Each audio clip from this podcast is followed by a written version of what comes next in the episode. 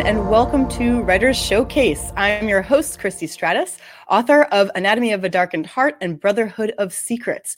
And I am also the owner of my editing company, which you can find at proofpositivepro.com. This show is part of the Authors on the Air Global Radio Network. And today I'm welcoming debut novelist Kassandra Montag. Thank you so much for being here, Kassandra. Oh, thank you, Christie. It's a pleasure. Well, this is very exciting. You are a debut novelist. You are not a new writer, actually, but we will get to that in a little bit. So first, can you tell us a bit about After the Flood? It's been described as a climate change dystopia. It's been described as post-apocalyptic. So tell us about it. Absolutely. Yeah. So After the Flood, the summary of the story is that it's set roughly a century in the future, and there's been a global flood that has reduced the earth to just an archipelago of mountaintops that are above water, and everything else is flooded. And it's a story of a mother who has two daughters, and she lives to protect her younger daughter, Pearl, but she ends up finding out during a sort of random violent encounter that her older daughter, Ro, is actually being held captive up in a northern colony and is in danger. And so Myra decides to throw caution to the wind and try to rescue Ro. But that decision ends up putting her own life in danger, and also Pearl's and everyone else who she meets along the way. Wow. There's a lot there. There's an entire, yeah. You know, it may not be fantasy per se. It's of course dystopian, but there is a lot of world building with that. Yes. Because you've got a whole, it's not a new world, but it's a whole other world, what with them having to survive with only mountaintops and water. So that, yeah. How tricky was that for you? It was difficult. I had to do a ton of research. So I'm originally from Nebraska, and I don't have a lot of experience with the ocean, with ships or sailing or fishing. And so to create this world, I had to do a lot of research first into ships and sailing and fishing, because Myra is a fisher, and that's kind of her place in this world, is that she has this skill, this survival skill that other people need. And so I had to do that research. But then I also actually looked back to history to do research. I looked at the Vikings. I looked at the sea peoples of ancient Egypt. And I tried to examine, you know, how did people live on the water before technology? Mm-hmm. Because even though this is a novel that's set in the future, in some ways it feels a little bit historical, because it's looking at how are people surviving in groups after civilization has collapsed and we no longer have all of the modern amenities that we really depend on. Mm. Yeah. That's interesting. I like that. And it's also interesting that you've chosen for Myra to be, she's a fisher, you know, she's a fisherwoman, yeah. I guess you could call her. And that is, of course, not a typical trade for women. Even when you watch, if it's, any kind of, I'm trying to think of one of those TV shows that has, you know, fishing or extreme fishing, right, or anything like that. It's a lot of men. It's male dominated. It's a lot of men. Yeah, that's right. Mm-hmm. So that's kind of an interesting choice that you had there.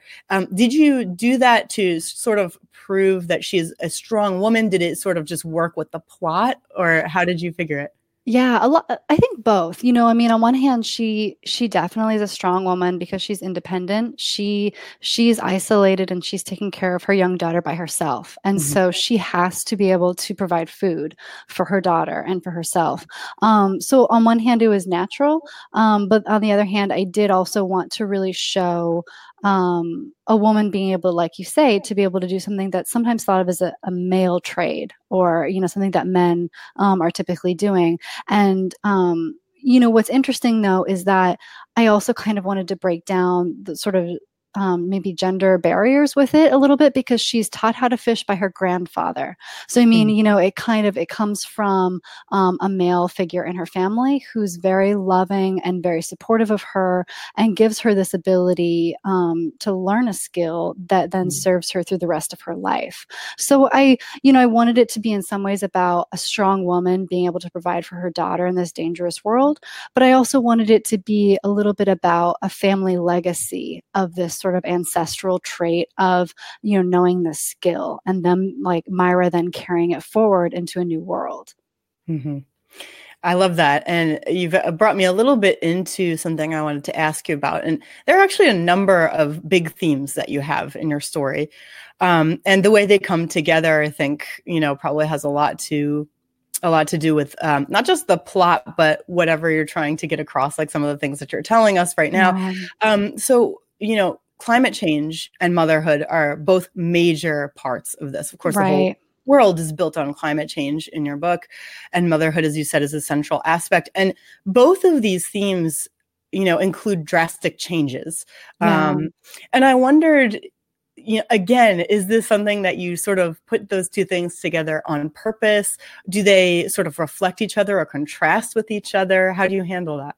Yeah, no, that's such a great question, because I feel like that's really getting at the heart of the novel. There is this parallel between, like you say, sort of climate change, or maybe as we say, Mother Earth, and Myra as a mother. And so, yeah, it was something that originally happened organically that I wasn't planning. But then over time, I began to see a lot of parallels, and I tried to push them to the forefront. I think it's interesting that, you know, just looking at history, when we see oppression, we see sometimes oppression over land, and we see oppression over women's bodies. And I think the reason for both of that is because of fertility. There's fertility in the land, and there's fertility in women's bodies. And so I see a bit of a parallel between Mother Earth and then women with their capacity to be mothers. And I wanted to play that out in interesting ways in After the Flood.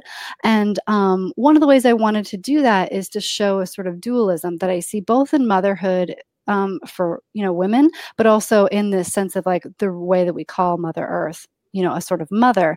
And that's that motherhood involves, you know, this sort of compassion, protection, you know, sustainability, growth, fertility. But it also, motherhood can also be really sort of fierce. There's this strength and this fierceness to it. And you see that in the animal kingdom with the way that animals will protect their young. And I wanted Myra to be a little bit primal in that way, you know, like her fierceness about finding Ro and protecting Ro is at times not quite sane. It's not quite rational. There's no real good excuse for it. But she is so willing to do it because she has that fierce motherly love. And we see that also in nature, in storms, and just the sort of way that nature is so powerful. There's this quote that I love by Maya Angelou, which is, "If I were to describe my mother, I would describe a hurricane and its perfect power." And I think that really captures kind of the spirit of the book, you know, this like perfect power. I mean, nature is something that gives us life, but it's also something that can destroy us and holds a lot of power. And I think motherhood is like that. Wow. That's actually an amazing contrast. It's an amazing way to define it. Yeah. And I didn't quite expect those are amazing points. I really enjoyed them, I have to say. Yeah. I think I read something about, just to sort of play off what you were saying, Myra's husband or ex-husband, Rose's father, is also part of this, where he has either taken the child or has something to do with her disappearance. Right. Right. So that's interesting, the way that you're saying that, you know, Mother Earth and the motherly spirit and the fierceness and everything. Sure, you know, she's gone off with the father, or she's been kidnapped. I'm not really sure exactly what it is, but she's with another parent. And yet, of course, there's still that fierceness. Yes. Yeah, absolutely. I think there's this sense with Myra, you know, and maybe with most mothers in general, but especially with Myra, that no one can care for this child the way I will, you know. And in the book, she receives some hints that Ro is not quite safe, that Jacob's no longer alive and stuff. So that kind of also gives her impetus to feel like there's really no one else out in the world, you know, who is looking out for Ro. There's only me. And that gives her so much of a drive, you know, to make decisions that are really difficult and that morally, I think, are reprehensible. And yet at the same time, I hope that readers can at least understand where she's coming from, even if they, you know, of course, don't agree with them, because they're not good decisions. Yeah. And that's part of what makes great literature, having characters who aren't always making the right decisions, but we can also relate to their mistakes. Yes. That's excellent. Absolutely. I did want to bring up, since this book is based on a world that comes about because of climate change, I noticed that climate change is really, really coming to the forefront in fiction a lot. There are a lot of literary journals and magazines actually looking for climate change literature. There are some journals even based on it. Oh. Yeah, it's pretty interesting. That is interesting, yeah. Yeah, and, of course, it's a huge issue right now. It's a huge issue politically. It's a huge issue environmentally. And I wanted to talk to you just a little bit about it since you include it so heavily in your book, or it's a basis. So, why do you think this is a topic that we are exploring in literature? A lot of times literature can be an escape. Yeah. But in this case, it's bringing in something that's like a huge topic that we're hearing about almost every day. So why do you think this is something that's being included so much? Yeah, that's a great question. I mean, like you say, literature can be an escape. And I think the other side of that is that literature can face fears and anxieties that we have already in our culture, but it provides an escape because it's, typically, so for instance, just using After the Flood as an example, After the Flood is an extreme example of climate change because it's a global flood that is much more extreme than what we would experience just if icebergs were to melt, right? It's much more extreme. And so literature sort of provides this safe space, I think, because it's imaginary for the time in which you're reading it. And so I think that could be part of the reason why it's becoming so much a part of the forefront of literature right now and conversations about books is because it's on people's minds. I think that there is a bit of a collective anxiety about what is the future going to look like for us. And these sort of dystopian novels that look at climate change, or at least have that as a backdrop, they're allowing readers to explore it, but in a safe way because it's just, it's in their imagination for right now. And so it is an escape because this is an extreme world. So it's more extreme than, what we're facing right now. So it still, occupies that space. And yet it is realistic enough that I think it gets people, and maybe gives people like a safe space to start talking about what they think life could look like if climate change were to continue and if it were to manifest in ways that we haven't predicted yet. So I think it's kind of both. It is scary, but yet since it's still a space of the imagination, it feels a little bit safer, I guess. Yeah, no, that makes a lot of sense. It's the same way that we explore difficult and dangerous relationships, even any of that kind of thing we can enjoy. Certainly, reading about it and seeing how do people deal with this? How do characters deal with it? It's the same kind of thing. That makes total sense. Yeah.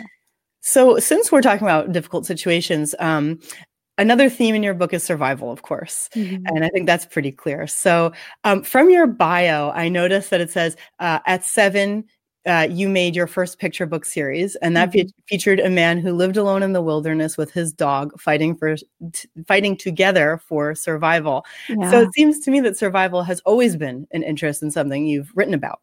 Yes, absolutely. No, that's a good point. It is. I've always been so fascinated about how do people survive in difficult situations.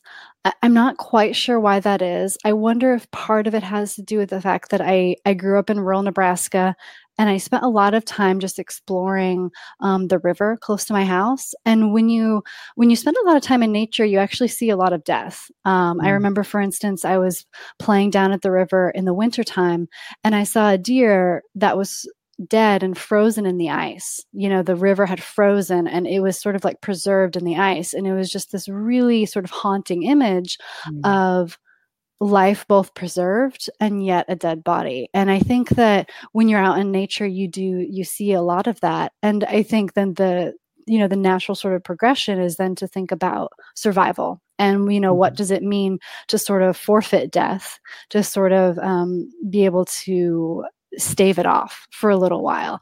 And I think a lot of my, imaginative sort of journeys were all about how do people do that? How do people do that on their own as individuals? But how do people also do that as groups? And that's part of what I wanted to explore in After the Flood, because in the beginning of the novel, Myra's by herself and she's trying to survive alone. She has a very isolationist philosophy. However, she ends up realizing that she needs a ship, a larger ship to get her to row. And so she joins a group of people. And then the novel very much becomes about you know, what does survival mean when everyone is making decisions as a group? And what are the politics and interpersonal relationships involved when you're trying to work with other people to try to allocate resources and survive in a very difficult circumstance? So it was really, I think a lot of, it really came from my obsession in childhood with survival and how do people stave off death. It's a great point about the difference between surviving independently and surviving in a group. Of course, as the mother figure, she's going to be able to, your main character, Myra, is going to be able to make all the decisions that, you know, she thinks are right when she's on her own, not on her own, but with her child. Right. And then, of course, in a group, who becomes the leader? Who does she trust and how? You know, those are really great points, very interesting things to explore. It was a lot of fun writing that part. You know, I mean, I loved writing about Myra and Pearl just by themselves, but then I really enjoyed exploring the relationships of people on the ship, because Myra did have to learn that what she wanted, you know, she wasn't going to get it necessarily. And it was a very different situation for her, and it was in a lot of ways more fraught with difficulty. Mm-hmm. Sure, so, it would be. Yeah. Well, I know that you've said that you have a few favorite novelists, but a couple of them caught my eye, and they were Margaret Atwood and Shirley Jackson. Yeah. So I was wondering if there's anything in your writing in general or in After the Flood in particular that you would say reflects their influence on you. Yeah, that's a great question. So I think with Margaret Atwood, the first thing I would say is almost all of her novels deal with feminism and power, you know, how women control, you know, how women achieve power, how they give it up, different questions surviving, about sort of women in power. And I think I'm also really interested in that, because in After the Flood, Myra, she is very manipulative at times. She's very deceitful. And those are ways that she tries to gain a little bit of power when she otherwise doesn't. And they're often terrible, terrible ways, because she puts other people's lives in danger. At the same time, for me, at least in writing Myra, it was understandable to me that she was trying to grasp power because she had none. Mm-hmm. And I really wanted to explore, what do people do and what decisions do they make when they don't have any power, when they feel powerless? And, you know, how, in a sense, is being powerless a traumatic experience, because you feel like you have no choices, you have no options. So I think that's one way in which Margaret Atwood has really influenced me. And then with Shirley Jackson, I love the voice in her books. I mean, it's so haunting and precise, and it feels like there is an actual person who's speaking to you in her novels. And I think it's that quality of voice that I really made me want to bring, you know, a very real voice to After the Flood. And I would say with that also is this sense in bit, you know, if there's an action-packed scene, there's this sense that something's a little bit wrong, and I wanted that to also be present in After the Flood. Even if we don't have like a full-out battle, you have this sense that like something is going to happen that's, you know, going to put the characters in even greater jeopardy than they're already in. I love that, sense of foreboding that's sort of, just in there. And I want to just quickly go back to something you said about Margaret Atwood, her influence on your writing. And when you're talking about gray areas, something that's definitely right to the character, but to a reader may be able to see like the higher moral standing, but you can't when you're in that situation, right? It's a little bit different. I love exploring things like that. And I think it's a fascinating thing to write. So I wonder, did Myra make some decisions like that you didn't expect her to make, or that you sort of just her over or anything like that? Well, yeah. I mean, I don't want to give too much of a spoiler, but there's a decision she makes about a quarter of the way through the novel that, I found upsetting, because kind of a decision a quarter of the way through, and then maybe a little bit before the halfway mark where, without giving a spoiler away, you know, someone in the ship ends up in great danger, and someone in the ship ends up experiencing a huge loss and going through like life-changing grief because of what Myra has done. And that was kind of difficult for me to write because it pained me to have my main character responsible for these things because of the decision she made. And yet at the same time, because I was inhabiting her mind and her perspective, I understood why she was making those choices, even though I didn't agree with them. And I think that's one of the things that's interesting about literature is that, like you said, it's really interesting. You know, it's really easy to sort of judge someone making difficult decisions while you're in an armchair reading about it. And they're like out there, you know, in a very dangerous world, making difficult decisions. So I think it's a little bit of a feat of the imagination to surpass that judgment that you initially have and instead try to really try to think, like you said before, you know, what would I do if I was in this kind of a situation? Yeah. And of course, that's much deeper than, like you said, when you're sitting in your armchair and you're thinking, well, just do this, just do that. You know? Yes, it seems so easy, right? But, you know, as I said in the beginning of our interview, you are, yes, a debut novelist, but this is actually nowhere near your first time being published in general. You've published essays, you've published short fiction, you have a lot of poetry that's been published. Yeah. Do you have a preferred form? And also, I was wondering how you decide, like, which ideas are going to take what format? Yeah, that's a great question. And that's something that I feel like I'm always learning about, you know, the question of how do I decide what ideas will take what form? Mm. Right now, my preferred form is novels. I love writing novels. But, you know, when I started out writing, my favorite form was poetry. And that is why, you know, I wrote and published poetry for about a decade before I turned to fiction. And I loved poetry because I loved the emphasis on image and the emphasis on language. Mm-hmm. You know, as I sort of grew and changed as a writer, I started to really fall in love with story and characters, and that's where they really shine in novel writing. As far as how do I decide, you know, where an idea will go, part of it has to do with scope. You know, if I have an idea that feels like a small moment in time, it possibly could be a poem. If I have an idea that combines one or two small moments, it maybe is an essay that I could weave together a couple of different images, a couple of different experiences. If I have an idea that encompasses an entire world, then that feels like a little bit like a novel, you know, because I have a lot of characters, I have an entire world I need to create. So I think a lot of it for me has to do with what is the scope of the idea? How much, if I have this idea, how much material is it bringing to me? And that's kind of how I start to parse it out. With that being said, though, I have actually turned short stories into poems. I have used poetry to influence essays or short stories. So I would say that it's also very organic, where even if I choose to write something, it can always be written in a different form, and I can, you know, just sort of change it from there. Sure. And that makes total sense. The scope is a great way to tell, I think. Yeah. I think it's almost as mathematical as you can get in something creative like this. Yeah, right. But I think that's a great way to tell. And one of the things that you said, you started mostly with poetry. Yeah. And I think personally, because I also started mostly with poetry, in such a short form, you choose your words extremely carefully. You know, I mean, every word counts, but, you know, you can focus on one word for a while to try and figure out what's really the best way to get this across.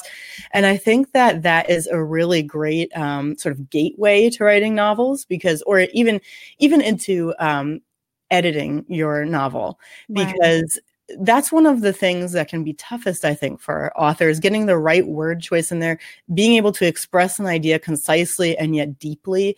Do you think that poetry had that effect for you? Yeah, absolutely. I mean, honestly, initially, it was actually hard to write novels because I was obsessing so much about each word, you know, and you can't obsess too much when you have to write 100,000 words or something. Mm-hmm. But yeah, it was really helpful with editing because... And also I would say, you know, with poetry, you can see the entire thing at once on one page. And that kind of gives you a different like conceptual ability with trying to think about a piece of work as a whole. And so because I had done that with poetry, then when I wrote my novel, I felt like I had a little bit of experience with trying to think about, what does this look like as a whole? What is it saying as a whole? Even though I couldn't see it all on just one page, I still had that sort of practice of mentally thinking about, what is this piece saying? You know, if I were to take it all together. So yeah, I mean, poetry did, it is, like you said, it can give you a lot of different skills that really help you with novel writing. And I do think that sort of attention to precision of language is one of them. Mm-hmm. Absolutely. So what can we expect from you next? Are we going to get another more contemporary fiction or not another, but would we get a contemporary fiction from you? Because I could see you being excellent at writing that just based on the style of your writing, or will it be dystopian? What are we looking at? Yeah. So, that's a great question. I would love to write a sequel to After the Flood someday, but right now I'm working on something different, and it is contemporary, like you say. So yeah, it's a contemporary Gothic murder mystery that's set in the Nebraska Sandhills, and it's really sort of haunting. And, I'm really hoping that, it'll also appeal to fans of After the Flood. That sounds exciting. Yeah. Well, thank you so much for being on the show, Kassandra. Can you tell us where everyone can find you afterwards?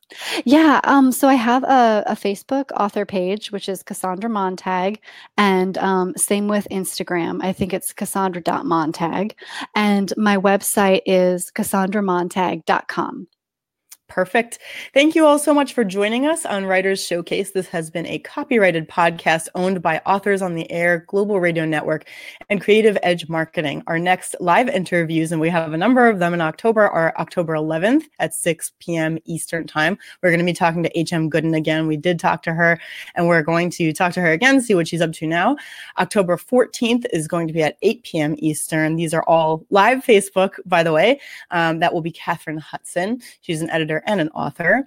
October 19th, we're going to be live at 2 p.m. Eastern, and that'll be with Tosca Lee. She's been up to a lot of exciting stuff recently. Brand new book. It's very exciting.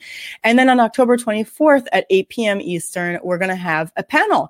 It's going to be a science fiction panel, and we're going to have some really great contributors, Robert Sawyer, Ed Willett, Jeffrey Carver, and Christina Rienzi. So don't miss those. Check our Facebook page for updates so you never miss a live stream, and we will see you soon.